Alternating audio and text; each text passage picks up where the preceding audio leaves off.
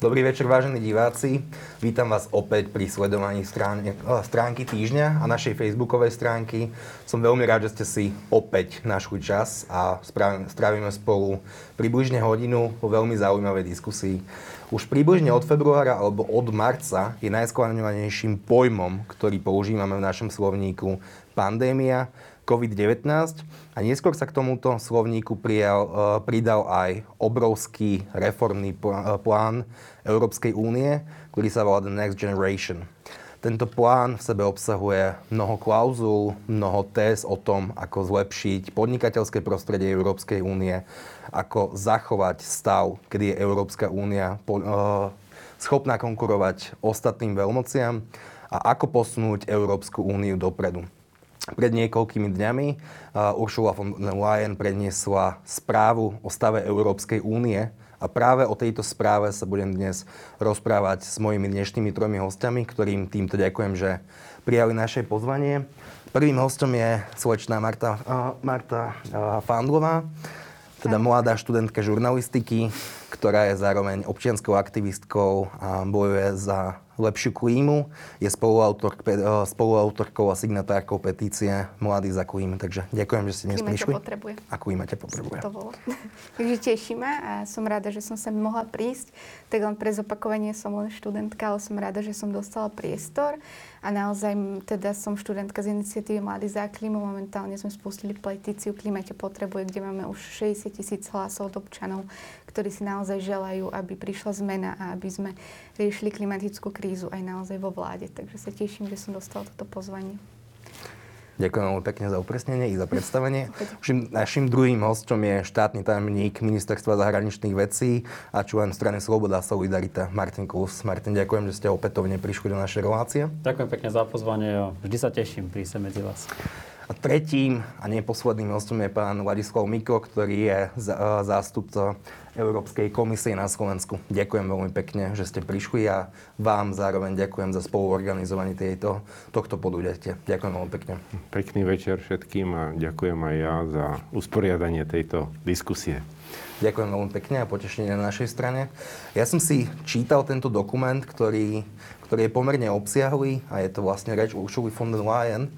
A ja som sa ale neubránil istému pocitu, a to je pocit uh, že som si čítal niečo podobné, ako je programové vyhlásenie ktorejkoľvek vlády. Že tento dokument nie je zrovna presný a nie je v istých častiach, častiach konkrétny. Mám zlý dojem, alebo tak naozaj? Tak to je asi otázka na mňa v prvom pláne. E, ja si myslím, že do istej miery tá paralela s e, programovým prehlásením vlády nie je zase tak úplne mimo. Bola to totiž prvá reč o stave únie Uršuli von der Leyenovej v jej funkcii.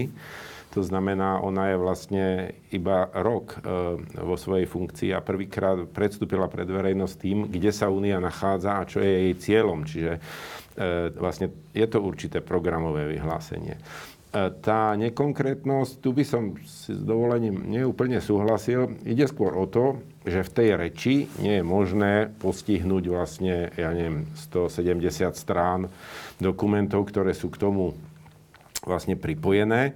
Takže je to skôr reč, ktorá uvádza takú tú všeobecnú e, situáciu a tie hlavné programové ciele a tie detaily sú potom v tých priložených dokumentoch. A e, bolo veľmi jasne povedané, že niektoré tie dokumenty boli vydané v ten istý deň alebo nasledujúci deň. Potom týždeň trvalo, kým vyšli podrobnejšie dokumenty napríklad v migračnej politike. Pripravuje sa inovácia v ďalších oblastiach. Čiže v podstate tá reč e, na, na, tak nejakým spôsobom naznačila, čo môžeme v najbližšom období očakávať a kde sú potom tie podrobnejšie veci. Ale tie najpodstatnejšie čísla tam padli. Pripomeniem to jedno, kvôli ktorému tu sedí aj e, naša mladá kolegyňa, to je to, že sme sa zhodli e, v Európskej komisii na tom, že treba zvýšiť ambíciu, e, čo sa týka ochrany klímy a vlastne ten posun zo 40 na 55% ušetreného CO2 alebo skleníkových plynov je veľmi konkrétny cieľ, ktorý má spustu veľmi konkrétnych dopadov. Tom dokumente sa mimo iného píše aj to, že táto pandémia je veľkou príležitosťou niečo zmeniť, uskutočniť reformy. Aj v tom vidím paralelu uh, s, so slovami vlád všetkých európskych krajín. A moja otázka na vás, pán Kúz, je, ale tieto reformy, rovnako na Slovensku, tak v Európskej únii sme mohli robiť i predtým. Teda až pandémia nás dokázala zobudiť a prinútiť k tomu, aby sme aktívnejšie participovali na svojej budúcnosti? Pokiaľ ma pamäť neklame, tak práve Číňania často hovoria, že kríza je príležitosť. E, čiže aj v tomto prípade je dobre, že sa snažíme pozerať na krízu nielen tými očami, že čo sa nám to pre pána kráľa stalo, ale aj očami toho, že dobre, čo nám týmto chce možno príroda naznačiť. A ukazuje sa, že Európska únia aj e, vďaka tejto kríze má celkom zaujímavé príležitosti sa reštartovať v niektorých oblastiach. E, to, čo spomínal pán Miko, to je e, jedna z možností, že ukázať, že dokážeme o mnoho rýchlejšie naplňať možno aj tie klimatické ciele. Uh, druhá možnosť je rozprávať sa napríklad o, o tom, čo vyplynulo uh, z príhovoru uh, pani predsedničky Uršuli von der Leyen, a to je budovanie napríklad tzv. Európskej zdravotnej únie, čo je úplne nová a z nášho pohľadu veľmi nepreskúmaná oblasť. A takisto hovorila o príležitostiach, ktoré máme z hľadiska proaktívnosti a nielen reaktívnosti, pretože aj v tých prvých mesiacoch krízy sa ukázalo, že Európska únia doteraz fungovala v pomerne ťažkom reaktívnom móde, kedy sme len reagovali na problémy, ktoré sa okolo nás diali, napriek tomu, že sme globálnou mocnosťou, minimálne z hľadiska ekonomického a politického. A tu nám práve táto kríza dáva šancu byť proaktívny a dokonca viac, ako by sme si ešte pred pár rokmi možno dokázali uvedomiť. A tá proaktívnosť e, súvisí napríklad aj s našou schopnosťou reagovať na krízové situácie, schopnosťou ísť príkladom, napríklad ak sa nám podarí práve na e, území Európy e, získať vakcínu ako prvý a potom aj s jej distribúciou nejakým spôsobom začať. A takisto byť dostatočne proaktívny aj v oblastiach, ako je e, sebestačnosť v tých strategických materiáloch, ktoré sme jednoducho zistili, že nemáme k dispozícii a stali sme sa doslova závislí od iných štátov alebo, alebo veľmocí. To sú ktoré? Veľmi konkrétne sa dá pomenovať Čína, ktorá adekvátne využila ten priestor najmä do začiatku krízy kedy sa snažila dostať do povedomia verejnosti ako veľmoc, ktorá pomáha, ako veľmoc, ktorá má k dispozícii napríklad jednorazové rúška. Pardon, nebolo to na úvod, v prvom rade nebola Čína veľmoc, z ktorej sa vírus šíril? No a toto je to zaujímavé, že dokázala aspoň na určitý čas prekryť túto problematiku, a teda, že odkiaľ vlastne vírus prišiel a prečo sa vôbec také niečo mohlo stať, že sa takto rýchlo rozšíril po celom svete, tým, že je to krajina, ktorá pomáha. Čo sa nedá nejakým spôsobom vyčítať. E, na ich mieste by som pravdepodobne urobil to isté, však vieme, že Čína nie je demokratická krajina a tá propaganda beží na plné obrátky, takže z tohto uhla pohľadu to bolo to najlepšie, čo mohli spraviť. Až následne potom prišli otázky, že no ale moment, od ten vírus prišiel, nejakým spôsobom sa šíril. A na konci dňa si treba povedať, že tá pomoc, e, ktorá nám bola poskytnutá, napríklad pri zdravotníckom materiáli, častokrát bola na veľmi komerčnej báze. Tým nechcem spochybniť to, že tu boli nejaké konkrétne dary, ktoré sa z Číny zrealizovali, ale nalejme si čistého vína. Čína minimálne na tých prvých fázach eh, pandémie celkom úspešne zarobila. Ale asi je naozaj veľmi dôležité povedať, že v prvom rade z Číny sa ten vírus šíril, to je ad 1 a ad 2, že Čína nerobila nejakú charitu a asi Čína má tým pádom mimoriadne efektívne oddelenie propagandy, ak dokázala nastaviť mentálne povedomie. Môžem to pokojne zopakovať, áno, takto to je a obzvlášť keď sa pozrieme na situáciu v Taliansku, tak e, istý čas, spomeňme si dobre, na koniec marca, začiatok apríla, si tu značná časť verejnosti myslela, že Čína je tá, ktorá pomáha Slovensku alebo Európskej únii podstatne viac, ako si navzájom pomáhajú jednotlivé európske štáty. Čiže áno, v istom okamihu sme to aj z hľadiska strategickej komunikácie celú pandémiu podcenili a preto som rád. A úprimne vítam všetky tie slova, ktoré e, predsednička Európskej komisie adresovala na túto tému, pretože z môjho pohľadu to bol jeden vyvážený prejav v rámci ktorého veľmi adresne pomenovala problémy, ktoré sme v Európskej únii za posledné mesiace mali. A toto je konkrétne jeden z nich. Miko, len doplňujúca otázka.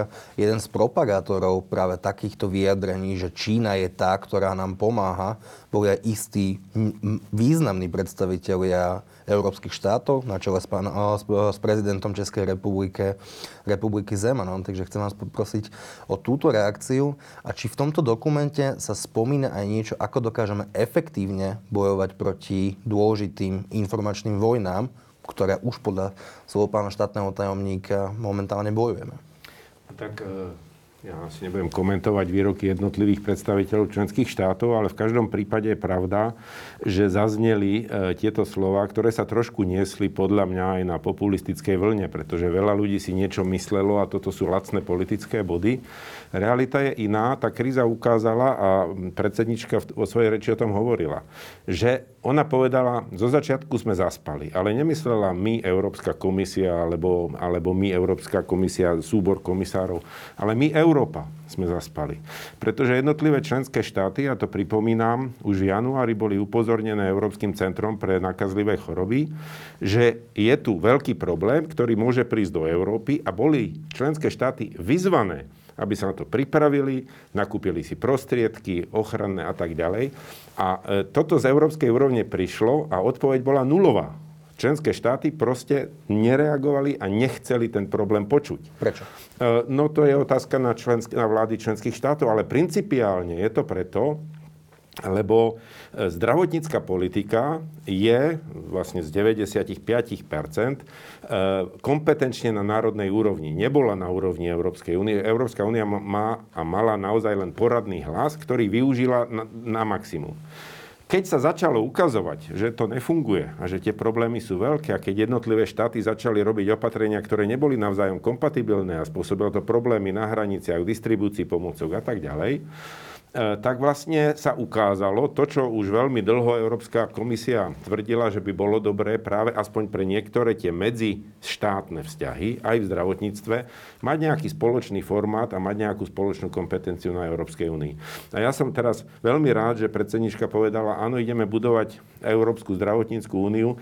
Inými slovami, ideme hľadať ten formát, ktorý pri najmenšom v takýchto časoch, ako je kríza, umožní tej komisii a Európskej únii ako celku konať oveľa rýchlejšie a nečakať, až sa konečne všetci lídry jednotlivých členských štátov zhodnú na tom, že teda pre tentokrát presunieme tú kompetenciu na, na stranu Európskej komisie. Čo sa stalo teraz? My sme vlastne museli čakať, kým členské štáty povedali OK, tak robme niečo spolu. Doplňujúca otázka.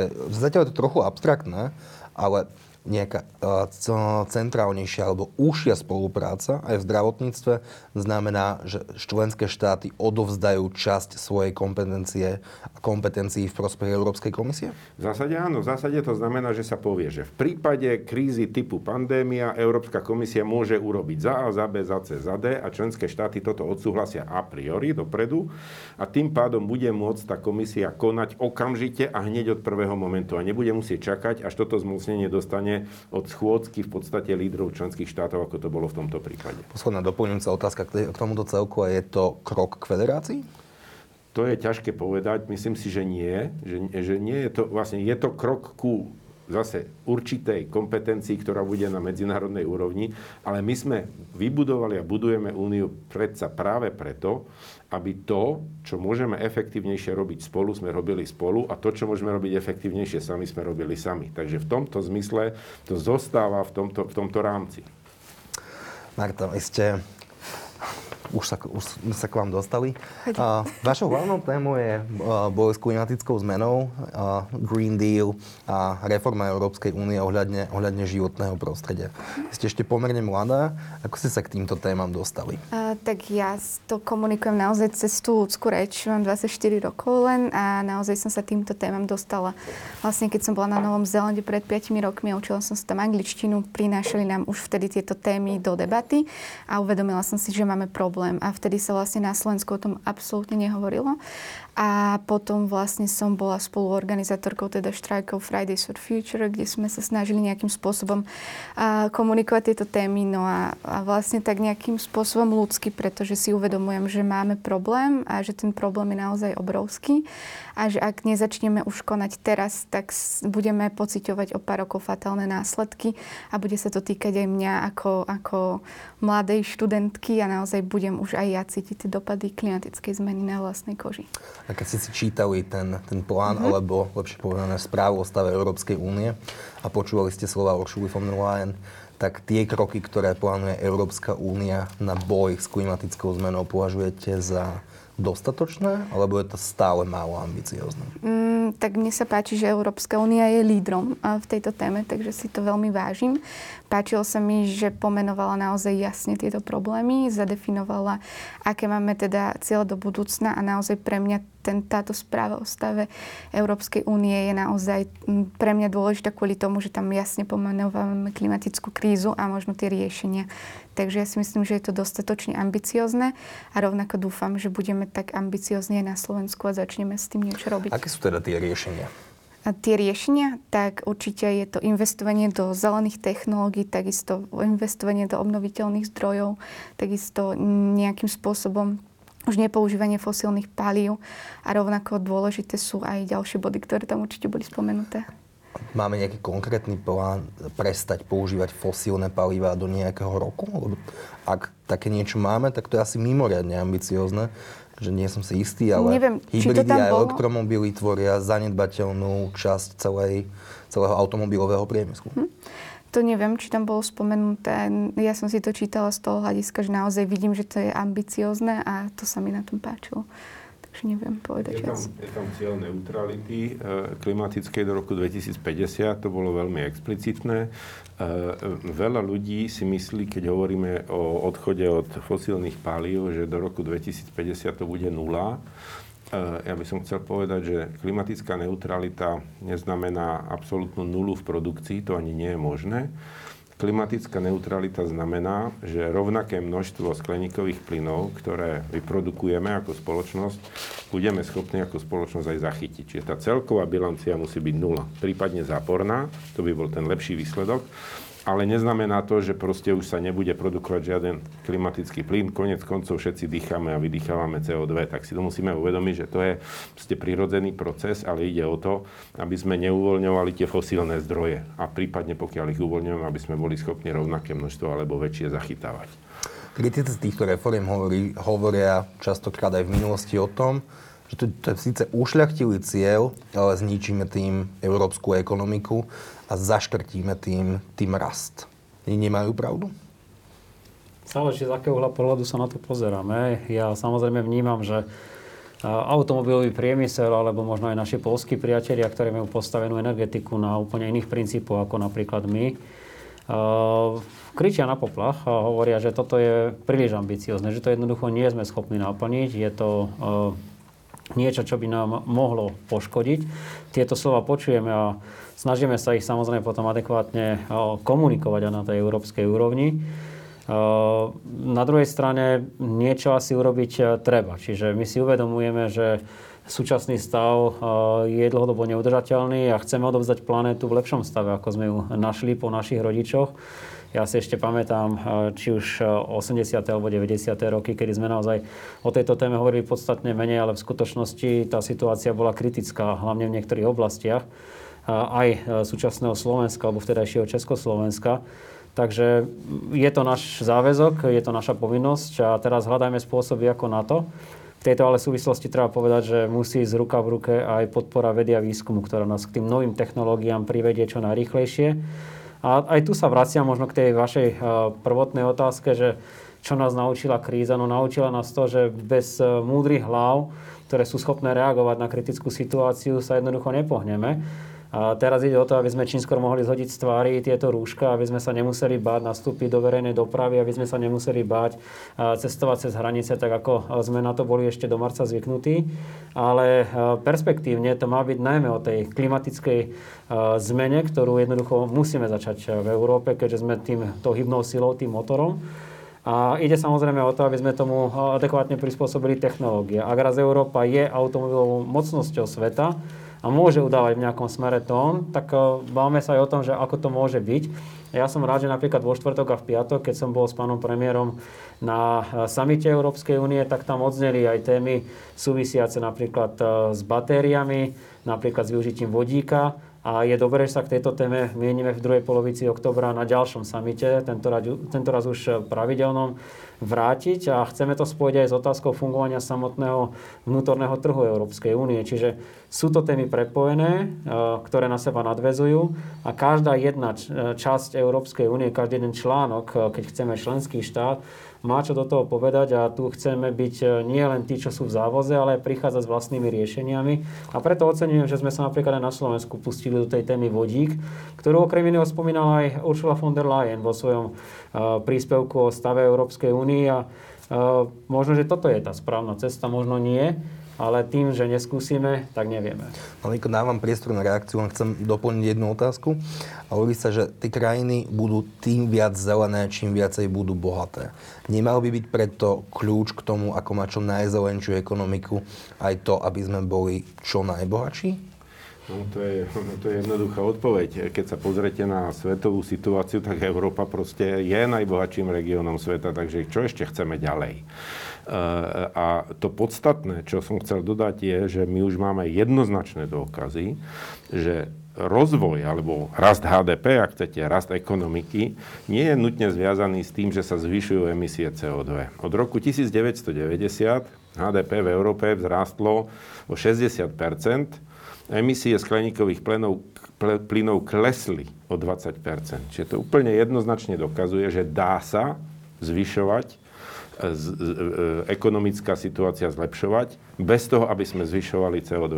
A druhá vec, e, väčšina tých vecí, o ktorých sa hovorí v, súči, e, v súvislosti s Green Dealom, je budovanie technológií, ktoré na jednej strane šetria skleníkové plyny, ale na druhej strane prispievajú k rozvoju ekonomiky. Či už je to reštrukturalizácia priemyslu, e, zateplovanie budov, energetická e, šetrnosť, efektívnosť, elektromobilita, vodík, to sú obrovské príležitosti, ktoré sa môžu rozvíjať, ktoré môžu produkovať prácu, energetické bohatstvo, e, aj ekonomické bohatstvo a pritom nezhoršujú tú situáciu. Jediný problém, ktorý tam je, a ten problém nie nie je malý, je, že to samozrejme nie je rovnaké v jednotlivých členských štátoch, to už tu bolo povedané. A za druhé, aby sa nedostali európsky podnikatelia, európsky biznis do situácie, že sa vlastne ako keby na ich miesta, na tom trhu nasypú tí, ktorí to nedodržiavajú a majú to v úvodzovkách lacnejšie z krajín, ktoré to ešte nebudú mať tak prísne, z Číny, z Ameriky a tak ďalej. A práve preto tam bola reč aj o mechanizme, ktorý bude chrániť európsky trh eh, pred takýmto vplyvom. A vlastne je tam tam ten návrh e, európskej e, uhlíkovej dane, sa tomu obvykle hovorí, alebo uhlíkového cla, to je v zásade jedno, ale niečoho, čo bude nútiť aj zvyšok sveta, aby sa choval podľa tých našich noriem nezvýhodníme tým našich naozaj podnikateľov. Pri, asi dobrý príklad je ocel, kedy US Steel, jeden z obrovských zamestnávateľov na Slovensku, začína mať obrovskú konkurenčnú nevýhodu a chceme to vyriešiť teda novými daňami pre tretie krajiny. No viete čo, tá, tá nevýhoda je relatívna. E, európsky trh je 500 miliónov ľudí, jeden z najbohatších, ak nie vôbec najbohatší trh na svete a tieto peniaze všetci dodávateľia vidia. Oni na ten európsky trh chcú. V momente, keď povieme, že tie pravidla neplatia len pre domácich výrobcov, ale aj pre zahraničných a pokiaľ ich nesplňajú, budú platiť ekologickú teda e, daň, tak to znamená, že buď sa prispôsobia, alebo získajú výhodu tí, čo sú vnútri a dodržiavajú to. Takže z tej nevýhody pre US Steel, tým, že je u nás vnútri na Slovensku, sa môže stať za veľmi krátku dobu veľká výhoda.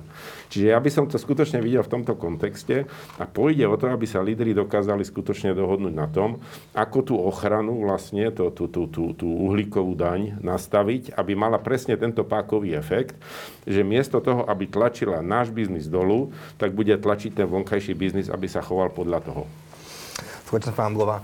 A čo by sme mali spraviť ešte naviac oproti tomu, čo, je, čo bolo spomínané v tejto správe o stave Európskej únie, my ako Slovensko?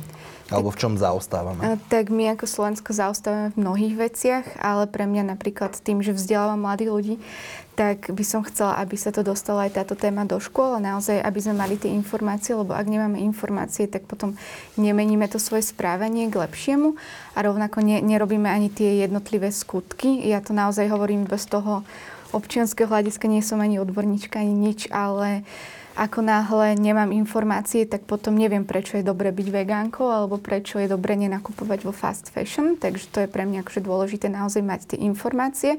A to sa mi teda darí s tými mladými ľuďmi robiť. A naozaj, že keď tie informácie majú, tak potom sa správajú teda lepšie. A rovnako je dôležité, aby, aby sme teda prijali stav klimatickej núdze ktorý máme aj v petícii, pretože si myslíme, že je to dôležité z toho hľadiska, že naozaj potrebujeme, aby vláda prijala tento problém tak vážne a aby začala vlastne príjmať isté kroky, ktoré idú ruka v ruke s tým, ako príjmajú legislatívu. Takže stav klimatickej núdze je určite dôležitý. A čo sa potom zmení, ak príjmeme stav um, klimatickej núdze? Lebo do skúsenosti to... vieme, že vláda dokáže prijať kade čo. je, to, je to podobné ako aj teraz so stavom núdze, ktorý máme počas pandémie. Um, mnohé kroky sa potom vedia ľahšie príjmať a rovnako je pre mňa dôležité napríklad ako envirom, pre, pre mňa ako environmentálnu aktivistku to, že naozaj uvidím, že nie, že nie len ja mením seba, ale že aj tá vláda naozaj niečo robí a berie to vážne. Pretože pre mňa je dôležité a pre ďalších 60 tisíc ľudí, ktorí podpísali petíciu, dôležité, aby sme videli, že naozaj tá vláda to berie vážne, rieši to a že nerieši len uh, potraty alebo iné veci. Uh, z tohto hľadiska je pre mňa dôležité, aby naozaj, že tá klientická núdza tam bola a takisto, aby sme prijali eh, teda uhlíkovú neutralitu do roku, kedy máme a rovnako pre mňa je dôležité, aby vládnúce strany, ktoré sa zaviazali, do, že do roku 2030 nejakým spôsobom budú mať, eh, znižia emisie skleníkových plynov o 65%, tak aby vlastne eh, to urobili hej, a aby, aby tento svoj slub splnili. Takže pre mňa je toto zásadný krok. Sú toto realistické ciele, pán Bus? No, ako volený predstaviteľ ľudu by som mal prehlásiť samozrejme, že áno, a prislúbiť to mladým ľuďom. To sa vám že... zvyčajne politikom neoplatí, oni sú radšej takí ambivalentní. Preto som chcel pokračovať v tej rozvitej vete a mladým ľuďom odkázať, že budeme robiť, čo je v našich silách, ale pravda je taká, že bez vašej pomoci e, to nedokážeme. A preto ja som toho názoru, že ak tu máme napríklad ten cieľ do roku 2030 ísť na tých 55%, pričom Slovensko je dnes na 41%, ak mám správne čísla, tak je pred nami pomerne ambiciózny cieľ, lebo práve tie posledné míle bývajú najťažšie. Nechcem teraz pochybňovať, že sa nám to proste za 10 rokov nepodarí, necelých 10, lebo sme už na konci roku 2020, ale o, prečo nie? Pri najmenšom sa o to pokúsme a čím bližšie sa k tomuto cieľu dostaneme, tým lepšie. Ale chcem vopred ubezpečiť všetkých, že to bude ešte pomerne zložitá diskusia. Jednak nastavenie toho plánu, ako sa k tomuto cieľu chceme dostať už dnes je vidieť, že celá 27 nie je úplne na jednej vlnovej dĺžke. A zároveň nebude jednoduché sa k tomu dostať aj pri súčasných technológiách. To je to, čo som spomínal. Musíme si povedať, je to B, čo ideme robiť napríklad aj e, s automobilovým priemyslom, ktorý je nosnou silou slovenského hospodárstva, čo ideme robiť e, s našou energetickou závislosťou od e, dnes plynu a ropy napríklad najmä z Ruskej federácie, ale nie len. Čo ideme robiť napríklad aj s niektorými zastaranými technológiami, ktoré bohužiaľ ešte stále na Slovensku máme. A tu treba povedať aj to C, a to je ešte možno to dôležitejšie. Dnes máme na stole enormnú sumu peňazí, niekoľko desiatok miliard, ktoré budú tvoriť okrem iného aj rozpočet Európskej únie na roky 2021 až 2027, plus tu máme nejaké prostriedky, ktoré vychádzajú z tej dohody o novej generácii a ešte nejaké nevyčerpané prostriedky, ktoré nám zostávajú z predchádzajúceho rozpočtu a aj tam vidím veľký priestor na to, aby sme mohli tieto finančné prostriedky využiť, aby sme sa k tým 55% priblížili. Ale v tejto chvíli tu sedieť a povedať, určite to zvládneme, by nebolo z mojej strany zodpovedné. Ale fakt je ten, že keď sa pozrieme na tento dokument, moderné a úspešné Slovensko, tak uh, tento dokument hovorí pomerne jasnou rečou aj o tom, ako chceme uh, si pomôcť digitalizáciou, ako si chceme pomôcť práve klimatickými témami, aby sme skutočne boli moderným a úspešným Slovenskom uh, podľa možností čo najkračom čase. Na tú digitalizáciu Slovensko už minulo pomerne, pomerne slušné finančné prostriedky. Predpokladám, že z rôznych zdrojov a zrovna slávne to nedopadlo. Pamätáme si na domenu Slovensko SK na viacere viaceré úspešné projekty v obrovských úvozovkách. A čo je záruka, že tentokrát to takto nedopadne? Teraz by sa pýtalo odo mňa ako od koaličného politika, aby som poriadne naložil opozícii a najmä teda jednej strane, ktorá sa teraz tvári ako tá najtvrdšia opozičná, že je to ich maslo na hlave. Treba ale dodať, že naozaj eh, Slovensko v tomto smere zlyhalo na celej čiare spoločensky, pretože to, čo eh, Estonci dokázali urobiť za desatinovú cenu, a vybudovať svoju uh, informačnú spoločnosť sa nám nepodarilo dodnes uh, s výrazne vyššími nákladmi. Uh, takže nebudem teraz v situácii, že idem nadávať tým, ktorí toto celé na Slovensku spôsobili a idem sa pozerať práve na to, aby sme sa z toho nejakým spôsobom dostali a toto je tá cestovná mapa. A ja verím tomu, že sa nám podarí sa v krátkom čase dostať na tú nazvime to, že vlnovú dĺžku, ktorú dnes má mnoho už členských štátov Európskej únie a ktoré hovoria úplne jasne, že práve cez digitalizáciu sa nám môže dariť aj chrániť prírodu a prírodné zdroje. Miko chcel reagovať? Ja chcem reagovať a chcem aj pripomenúť, tu mám na rúšku, že hashtag SOTEU, tak ak sa niekto chce opýtať nás, tak môže, samozrejme, cez slajdo. Ja som chcel povedať, ja mám dosť rád alegórie. Pre normálneho človeka niekedy tieto veci sú naozaj veľmi technické a zložité, ale skúsme si to predstaviť, že viete, že ste na nejakom kúsku, na nejakom kameni v širokom mori a máte šancu zachrániť svoj život tým, že preplávate nejakú vzdialenosť na vzdialený breh, kde, kde je bezpečie. A e, je to niečo, čo ste v živote ne, neurobili, v živote neuplávali, trošku viete plávať a teraz akože máte skočiť do vody a plávať.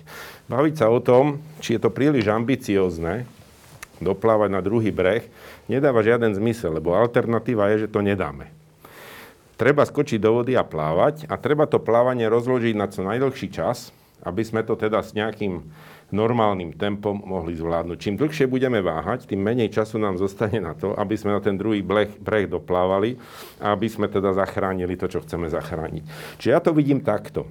Ten cieľ je ambiciózny, ale my sme si zdvihli uprostred toho časového intervalu ten cieľ, aby na tom konci už ten kopec nebol taký strmý, že by nás zabil. Aby sme boli schopní ten cieľ do roku 2050 ako dosiahnuť. A o tom to je. Pardon, možno trochu provokačná otázka je, či si... Či, či sme sa... Pardon, to mi len zabehla voda. Uh, takže či sme si ten cieľ nezvýšili umelo, aby to potom na konci dňa vyzeralo, že ale dosiahli sme 75%, 80% našich cieľov. Nie, to nie je umelo. To sú proste, e, e, to zase veľmi často si ľudia myslia, že komisia rozhoduje tak, že si sadnú komisári, dajú si dobrú kávu, maličko sa zamyslia, pozrú sa akože do neba, čo by tak ten deň vymysleli a buchnú 55%. Ale takto to nie je. My sme mali k dispozícii záväzky jednotlivých členských štátov z toho pôvodného cieľa a mali sme predpovede e, od odborníkov a vedcov a špecialistov na klimatickú zmenu, čo je treba urobiť, aby sme stihli 2050 náš cieľ. A z týchto dvoch vecí vyšla jedna vec, že 40% je málo, a súčasne, v roku 2030. A súčasne vyšlo z tých záväzkov, že keby sa nič nemenilo, tá ambícia, len by sme to nechali ako to je, tak sa pravdepodobne dostaneme na nejakých 46 alebo 47% a pritom vieme, že 55%, ja tomu hovorím, že to je dolná hranica vysokej ambície. Áno? Že ešte vyššia by bola 65, čo chcú niektorí aktivisti, vedci, ale 55 už je veľmi ambiciózny cieľ. A Zdá sa z tých prepočtov a z tých informácií, ktoré máme od jednotlivých členských štátov, že tých 55% je realistických. To není postavené na nejakom výmysle. To je proste na základe analýzy tých záväzkov, ktoré tam boli predložené. Takže je to veľmi ambiciozne, bude to drahé, ale súčasne je to realistické. Môžeme to dosiahnuť. A potom nie je dôvod do toho neísť, keď vieme, že to môžeme zvládnuť. Keď niečo drahé, legitimná otázka je, či na to vôbec máme. Máme dostatok finančných prostriedkov, aby sme tieto cieľe naplnili? No, odpoveď je jednoduchá. Akože nemáme, tak si požičiavame. Však to je to, čo sa teraz veľmi diskutuje. Máme obrovský objem peňazí, ku ktorému nás doviedla tá covidová kríza. Tu nás sa stretáva niekoľko vecí, kde tá kríza je vlastne drastickým zásahom do našej ekonomiky, uh-huh. ale súčasne určitým spôsobom nám zameta priestor na to, aby sme mohli paradoxne ľahšie začať s tou zmenou na ten nový štýl ekonomiky, pretože keby všetko bežalo naplno a produkovalo peniaze a, a, a vlastne akože well-being a tak ďalej, akože dobrý životný štandard, tak by sa nám oveľa ťažšie od toho akoby ustupovalo a odchádzalo. Ale tým, že teraz vidíme, že vlastne my sme schopní začať na nejakej inej báze, nedáva zmysel znovu budovať niečo, o čom vieme, že to chceme utlmiť, ale dáva veľký zmysel začať skorej budovať niečo, čo tu chceme budovať. Je tá kríza príležitosť, o ktorej sme sa rozprávali na začiatku. A ja k tomu dodám len toľko, že teraz bude veľmi veľa záležať od toho, ako sa k tej príležitosti postavia jednotlivé členské štáty, lebo nejakú cestovnú mapu máme na stole a je vidieť, že rôzni premiéry k tomu majú rôzny prístup ale na konci dňa bude treba urobiť spoločné e, riešenie, e, pretože toto je spoločný cieľ. E, no a Tuto ešte môže byť e, podmenené pomerne širokou diskusiou a tu je asi na mieste zdôrazniť, že nie len medzi členskými štátmi a komisiou, ale napríklad aj komisiou Európskym parlamentom, lebo treba dodať, že aj naši priatelia v Európskom parlamente majú trošku iný pohľad na to, akým spôsobom by mali byť nastavené jednotlivé parametre využívania finančných prostriedkov, ktoré si v tomto prípade požičiavame, respektíve ktoré získavame na základe určitých princípov fungovania rozpočtovania v Európskej únii pani Fandula, alebo pardon, slečna Fandula a mm-hmm. mladí, ako povedal pán Kus, sú dôležitou súčasťou. Menej celé tieto reformy a značná časť týchto peňazí sa požičiava práve pre, pre, budúce, pre budúce generácie. Chcete, že značná časť týchto pôžičiek a grantov má byť investovaná práve do boja s klimatickými zmenami? Tak ono to nie je boj, ono je to realita. Naozaj 30 rokov nám veci hovorili, že máme problém a podľa mňa už je konečne na čase, aby sme ho riešili. Takže ja si myslím, že určite áno. Takisto pandémia nám naozaj ukázala, že akým spôsobom sa dalo spomaliť a zmeniť svoj štýl života a naozaj, že to bola príležitosť na zmenu myslenia a preto je pre mňa dôležité naozaj, že aby sme to investovali proste do tých zelených technológií a do tej budúcnosti nás všetkých, lebo sa nás to naozaj bude týkať a budeme to všetci zažívať, takže ja si myslím, že áno. A naozaj, keď do, do roku 2030 fatálne neznižíme e, skleníkové plyny, tak to bude problém. Takže ja sa veľmi teším a dúfam, že to bude investované správnym smerom, pretože na Slovensku tiež budeme zažívať veľmi veľa zlé veci. Dnes sa hovorí, že sa mileniáli a tie mladšie generácie mm-hmm. mobilizujú pomerne ťažko, ale vám sa to zjavne podarilo, o čom svedčí už 60 tisíc podpisov. Ako sa vám darí priblížiť, priblížiť mladým a ukázať mm. im, že toto je podľa vás naozaj kľúčová téma, ktorú tak ja si myslím, že, že to nerobíme my, ale to tí mladí ľudia chápu. Oni sa nejak prirodzene proste tak to vnímajú a uvedomujú si proste, že toto je problém. Takisto naozaj to sami od seba cítia a vedia, že sa ich to bude dotýkať viac ako tých ľudí, ktorí možno teraz nám vládnu a možno to už nezažijú, ale my to zažijeme. Takže ja sa veľmi teším tejto veľkej a širokej podpore všetkých ľudí, ktorí podpísali petíciu a neboli to len mladí ľudia. Naozaj to boli aj starší ľudia, ktorí to podpisovali, takisto babky, detkovia, pretože aj im záleží na našej budúcnosti a z toho sa veľmi teším. Takže ja si myslím, že to nešlo od nás, ale že oni to nejakým spôsobom sami od seba pochopili, že to je dôležité. A máte dom, že Európska únia a Európska komisia komunikuje tieto témy pre mladých efektívne? Podľa mňa áno. Akože ja si myslím, že, že, že áno. A tešíme, že naozaj Európska únia je lídrom a snaží sa pre tieto témy robiť čo najviac. Súhlasíte? No, ja súhlasím takmer so všetkým. Jednak teda musím povedať, že moje číslo je, než som sa teda k tomu dostal, asi 53 972, alebo jak to je teda môj podpis, to len tým demonstrujem, že aj ľudia nedlho pred dôchodkom e, takéto veci radi podpíšu. E, e, a myslím si, že určite nie som sám. A čo sa týka e, toho ostatného, tak samozrejme, e, ja som rád, pokiaľ je to vnímané tak, e, podľa mňa je neočkriepiteľné, že Únia je lídrom v tejto oblasti. Tá otázka je, či by nemohla byť ešte lídrovatejším lídrom. Môže? To znamená, že by ešte chcela viac. A ja vždycky hovorím, že vlastne prečo nie, ale že je, je v tom trošku problém. Zase sa vrátim k mojim alegóriám. Viete, keď sa beží maratón, nejaký maratónec ako, e, je v čele toho pelotónu s obrovským náskokom a za ním je obrovská diera, tak prísť k nemu a povedať ešte pridaj sa dá, ale e, asi by mali pridať aj tí ostatní, aby sme sa teda dostali všetci do toho cieľa. Ja ako maratónec môžem potvrdiť. ja pamätám si, e, tuším, že na medzinárodnom maratóne mieru to bolo vždy na jednej z tých e, cieľových, respektíve štartových tabul napísané to známe zátopkovské heslo, že nevládzeš, pridaj. Takže sem tam si na to musím spomenúť a je pravda, že potom keď pridám, tak tí, ktorí sa ma celých, ja neviem, 15 km do posiaľ držali, tak pridávajú spolu so mnou. Toto, je, toto, toto naozaj platí. A platí aj to, že keď jeden z nás prestane vláda, tak tam začne fungovať akási falošná solidarita, že trošku spomalí aj tí ostatní. Takže dobrá alegória, ja si myslím, že to trošku platí aj pre, aj pre tieto podmienky. Je fakt, že tu máme veľmi ambiciozne krajiny Európskej únie a najmä západnej Európy. Spomeniem kolegov z Holandska, ktorí sú veľmi vokálni v týchto veciach. A asi si to do istej miery môže aj dovoliť, lebo už dnes sme ju predpripravené. Mnohé politiky, ktoré by ich tomuto cieľu mohli priblížiť. Ako som povedal, potom tu máme krajiny, ktoré sú opatrnejšie v tejto záležitosti, pretože tvrdia, že majú kopec iných nedoriešených vecí, ako teraz sa venovať klimatickým zmenám, ale ak tí Holandiania nastavia cestu, a to som dal iba jeden z príkladov, možno, že tu budú ďalšie krajiny, tak aj nám by bolo asi potom trápne, keby sme sa na to úplne vykašľali. Takže v tomto prípade naozaj platí to, čo tu bolo povedané. A to nie je len to, to je ešte aj to, že viete, oni, oni to nehovoria len tak, že, že poďme do toho. Oni už sú na to pripravení.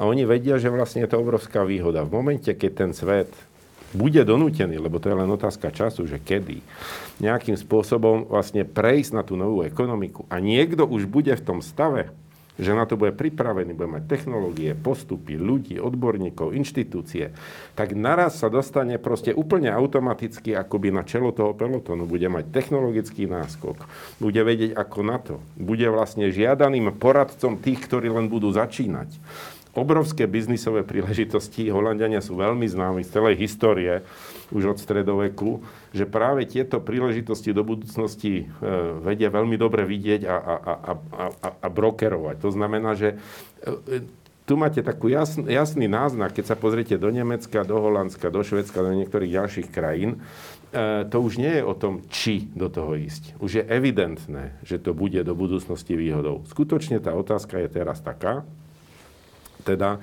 aby sme do toho išli spoločne, aby sme nevytvorili príliš veľké medzery medzi jednotlivými členskými štátmi, aby sme aj my boli súčasťou tej vedúcej skupiny v tom pelotóne. Klimatická zmena, to je otázka na vás všetkých troch, je o zodpovednosti. O zodpovednosti je však aj udržateľný dlh. A my všetky krajiny Európskej únie svoje dlhy zvyšujú rekordným spôsobom, až na pár svetlých výnimiek, ktoré to ešte dokážu ukočírovať. Sú obrovské rozdiely medzi fiskálne zodpovednými krajinami a medzi tými, ktorí sa zrovna zodpovedne, povedzme, že desiatky rokov nesprávali. Nie je táto pôžička spolu s pôžičkami, ktoré si berú členské štáty Európskej únie, absolútnym morálnym hazardom? Neviem, kto chce odpovedať. Ja môžem odpovedať. Ja si myslím, že e, Môže sa to stať, môže sa to prihodiť, ale tie mechanizmy sa dajú nastaviť tak, aby to bolo pod kontrolou. Tu je veľmi dôležité e, si uvedomiť, že tá covidová kríza povedie všetky členské štáty k tomu, že budú niekde hľadať na trhu peniaze, aby to mohli prežiť. A my vlastne tie alternatívy nie sú pôžička áno alebo nie. Tie alternatívy sú pôžička ako samostatné štáty, na bankovom trhu, alebo ako Európska únia. A ako Európska únia to dostávame tie peniaze za, za lacnejšie úroky, s vyšším ratingom a s väčšou kontrolou a s jasným zacielením, pretože tie štáty musia sledovať nejaké mantinely, ako môžu tie peniaze použiť. Pokiaľ sa bavíme o zodpovednosti, pokiaľ by sme pripustili, že niekto sa chová výrazne menej zodpovedne než niekto iný a požičiaval by si sám za oveľa drahšie, tak ten, ten, to riziko toho, toho kolapsu fiskálneho je tam oveľa vyššie. To Ale si... to trochu znie tak, ako keby si tie štáty nepožičiavali aj samé. No, si požičiavajú sami o sebe a navyše si ako Európska únia berieme pôžičku. No ale, ale, ale, ale oni si nemôžu zďaleka požičať tie objemy, ktoré oni dostanú z toho európskeho rozpočtu. To ako ako absolútne neporovnateľné. Čiže bavme sa skutočne o tom, čo je ten, to, ten, ten základ, ten základný Takže my by sme si nevedeli požičať 7 miliard? No my by sme si vedeli požičať 7 miliard a pravdepodobne Slovensko by ani nebolo na tom tak zle s tým ratingom, ale keď vezmete iné krajiny, ako povedzme Taliansko, Grécko a tak ďalej, tak jednak by mali veľký problém a pokiaľ by tie peniaze získali, tak by ich získali za ďaleko vyššie úroky a za ďaleko menej výhodných podmienok a nebolo by určené, ani by nebola kontrola z našej strany, len zo strany bankového sektoru, ako sa tie peniaze peniaze budú využívať. Takže z hľadiska celej Európy, keď chceme to, čo sme tu povedali, aby sa nezväčšovali rozdiely, aby tá príležitosť bola pre všetkých dostať sa do tej líderskej skupiny a aby tam ale bola nejaká kontrola všeobecná, spoločná nad tým, kam tie peniaze pôjdu, ako sa využijú, tak tá cesta cez, to, cez ten spoločný rozpočet európsky je oveľa lepšia. A druhá, druhý argument, ktorý podľa mňa je tiež veľmi podstatný, je v tom, že Európa ako taká vlastne si tento veľký objem peňazí požičiava prvýkrát a počíta s tým, že s ním prichádzajú nové zdroje, ako vlastne tie peniaze získať späť. Bavili sme sa tu napríklad o uhlíkovej dani. E, tých, tých možností je tam viacej, sú tam nejaké colné poplatky, navýšenie a tak ďalej. Digitálna daň. Čiže nie, digitálna daň napríklad. A tu ide o to, že vlastne v konečnom dôsledku sa môže podariť, že veľkú časť tých peňazí sa podarí splatiť z tých príjmov Európskej únie ako celku a nezostane to ako niečo, čo budú musieť splácať občania jednotlivých členských štátov. A to, to je druhá, druhý argument, ktorý by nebol, keby sme to robili jednotlivo. Prečo si myslíme, alebo je to naozaj tak, že ak my zavedieme napríklad voči, voči digitálnym gigantom, ako je Facebook, Google, Amazon, eBay, dane v, v, tých krajinách, kde oni majú svoje matky, že to tie krajiny nespravia vice versa a nezdadia oni nás.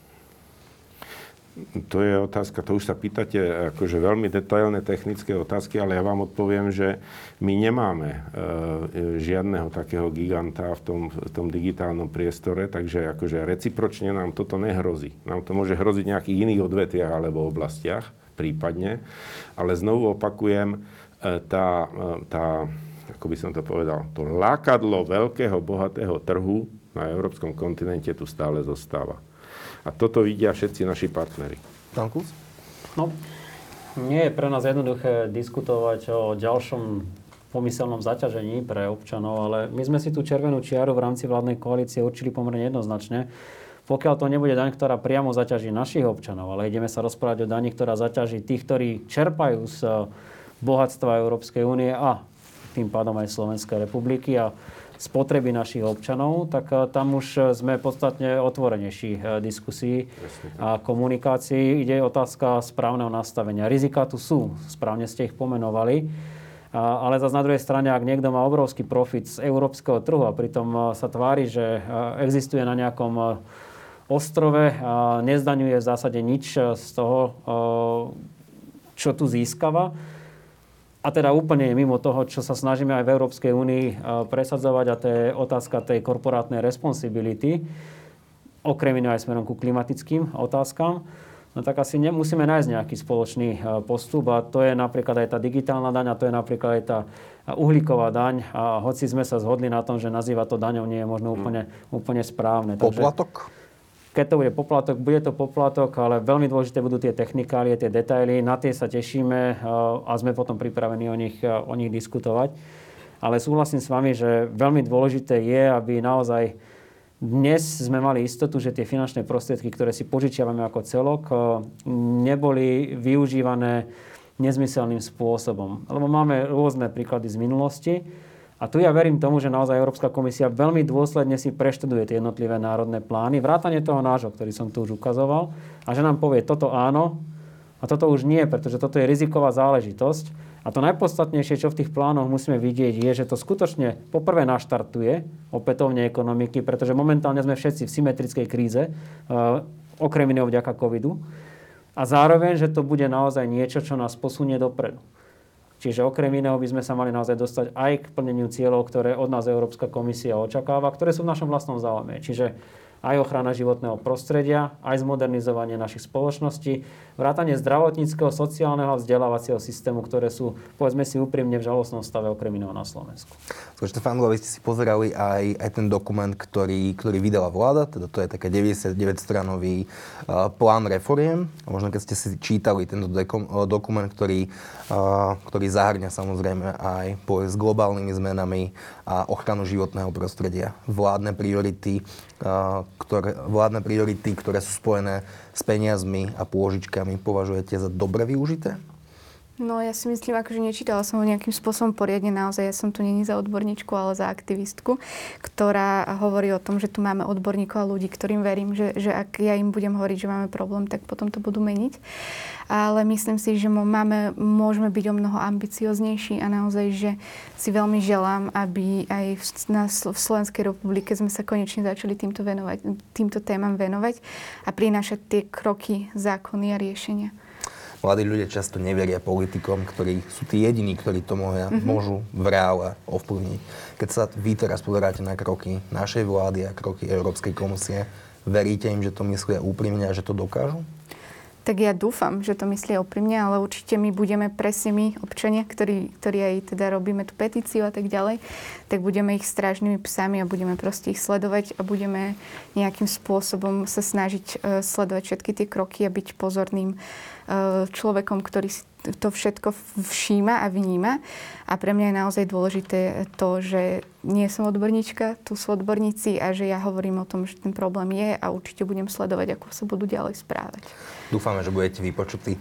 Vážený. Ešte, ja pán Miko, nech sa páči. jednu vetu povedať, lebo ja mám z toho naozaj veľkú radosť, že vlastne ten kontrolný e, element v tom je, tu na Slovensku sa objavilo niekoľko iniciatív mladých ľudí, E, pripomeniem My sme les, pripomeniem Klimaťa potrebuje, kde mladí ľudia dávajú jasne najavo, za A, že im to nie je jedno a za B, že budú sledovať, čo tá reprezentácia robí. Nič lepšie nás nemohlo stretnúť. Ja len doplním, že sa tešíme na to, ako nás sem tam pohryznete, ako ten strážny Najprv len tak jemno, prosím, do nôžky a potom už koľko to dá, lebo uh, na to sme tu, aby sme v prvom rade plnili naše program vyhlásenie, a aby sme išli v ústretí budúcim generáciám. Dobre, budeme to sledovať určite, takže od toho som tu aj ja. Ďakujem veľmi pekne, že ste dnes prišli do nášho štúdia a ďakujem našim divákom, že ste nás sledovali. Prejme príjemný večer. Ďakujem za pozvanie, pekný večer. Ďakujem, pekný večer.